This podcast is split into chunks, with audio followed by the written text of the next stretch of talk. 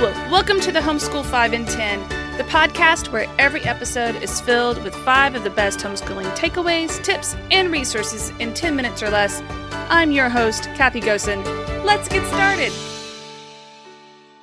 Hello, everyone. We are once again talking with child psychologist Dr. Connie Eslinger about the importance of fostering creativity in our children.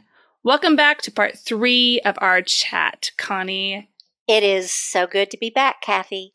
Today, we are discussing some creative ways to engage your child, especially your preschool child, through block play. Now, today, I just finished cleaning out our toys. And believe it or not, the one set of toys that my youngest daughter did not want to get rid of was all of her blocks. She has shape blocks and alphabet blocks and long blocks, and she wanted to keep all of them. And I think today's episode is really going to kind of explain why. So let's go ahead and get started. How does block play facilitate creative thinking in children? Let me start by saying that preschool children need lots of time for free play. Free play is any type of play that's, of course, free. And it just allows your child to express himself or herself. We all know that play is such an essential part of learning, and opportunities for creative play should be a part of your child's daily routine, especially when they're in preschool. They just need time to experiment, and that's how they learn. A great way to encourage creative thinking is with construction toys.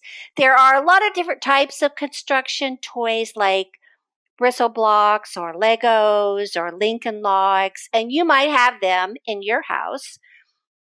But early childhood educators, myself included, believe that every child really needs an opportunity for creative play with blocks, especially wooden blocks. In fact, kids of all ages really like to play with blocks. And if you only buy one or two construction toys, I really recommend blocks. I personally believe that blocks are the essence of open ended materials. There's no right or wrong way to use them. Your child can express their own creativity while they're experimenting with different sculptures or different constructions. Because there's no right or wrong way or prescripted way to use them, blocks really require children to think creatively and to problem solve while trying out new ways to use blocks. In addition, they're also going to learn about concepts of balance and like spatial reasoning and just stability as they build with blocks.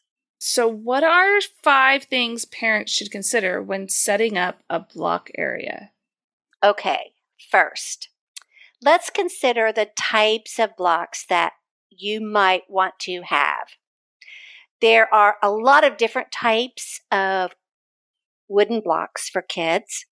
You can get colorful blocks. You can get natural wood blocks.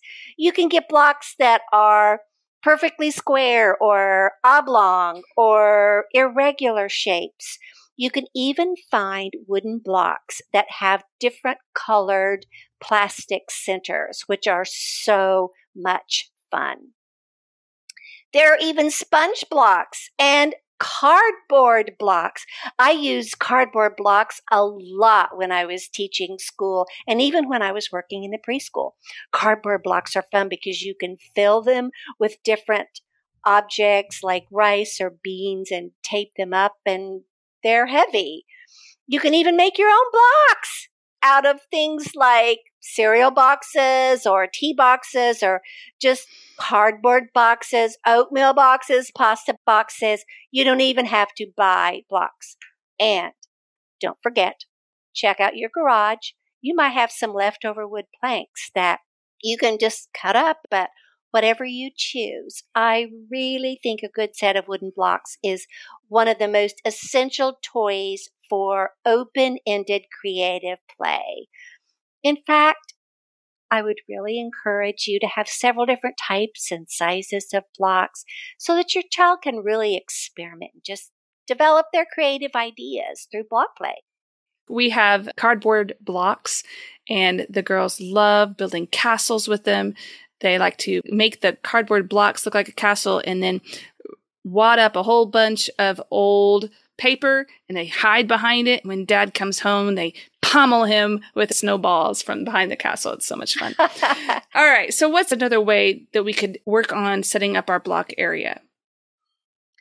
Next, I think it's really important to set aside a dedicated place or space for your child to play with blocks.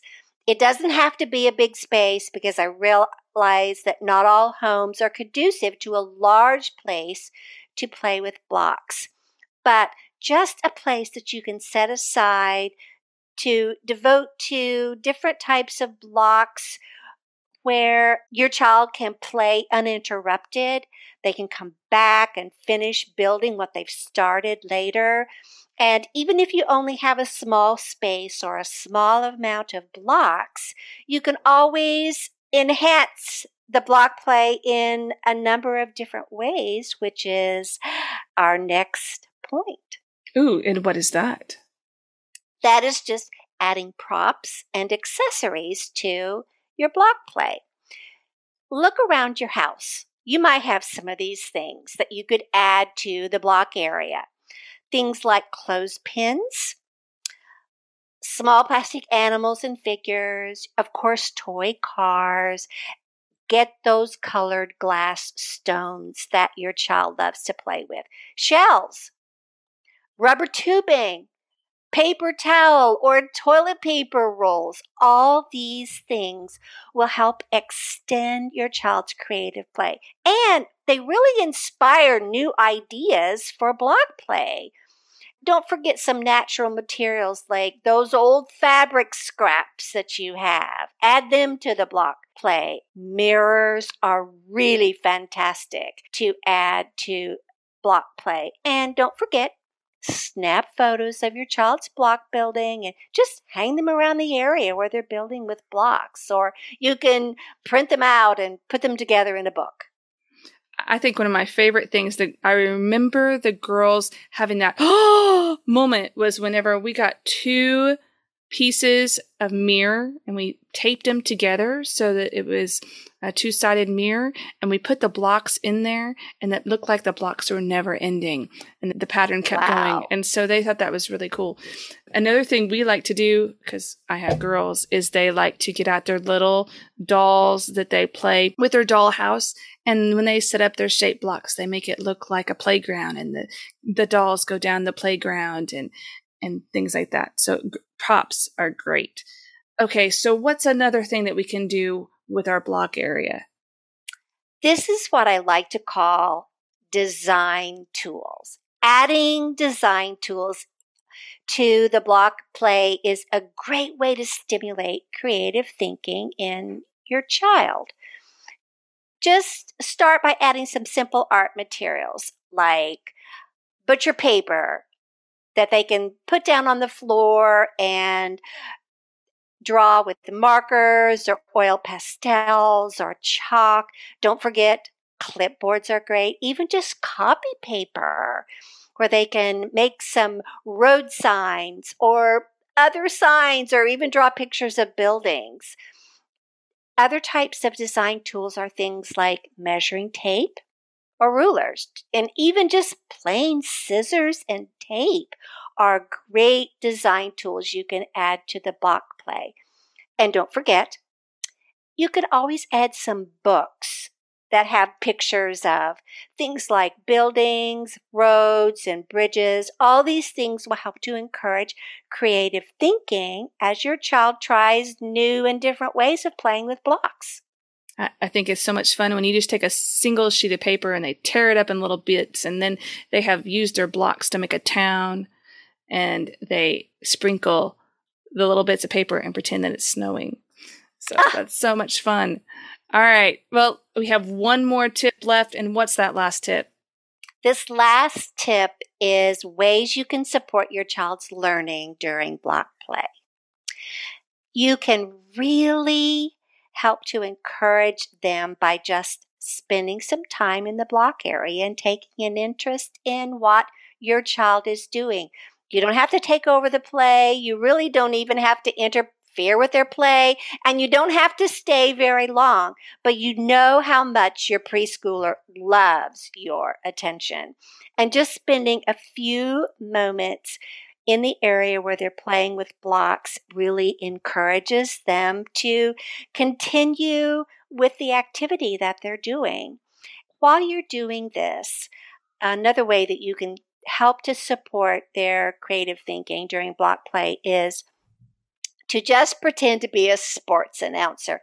Dads are really good at this.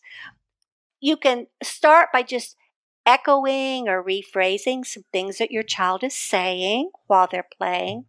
Or you can just describe what they're doing and expand on it like a sports announcer would do.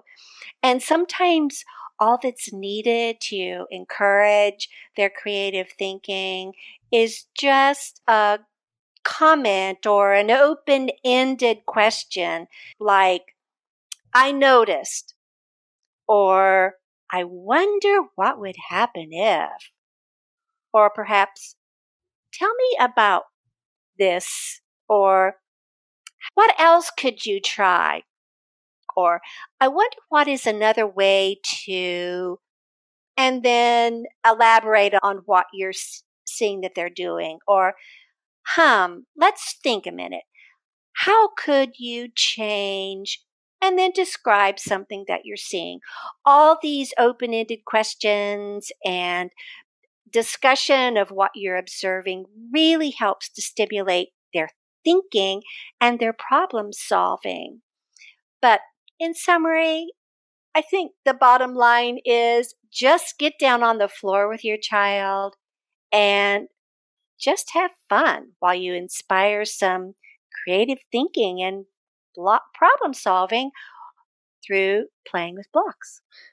I think those are all great, Connie. And really, this last tip really kind of ties in with our discussion in the last episode because they could use those blocks to actually do storytelling. So if you guys missed that last episode, check that out. That was a great episode with lots of tips for making storytelling fun.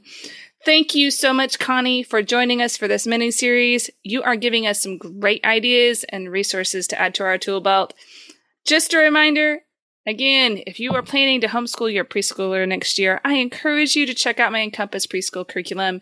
It is one fat notebook filled with everything you need to teach preschool book lists, reinforcement worksheets, and lots and lots of enrichment activity ideas like the ones we have been talking about today. You can find it at my store at cornerstoneconfessions.com or on Amazon. And tune in next time as we continue talking about fostering creativity in our children. We are going to be talking about the concept of loose parts play. See you then.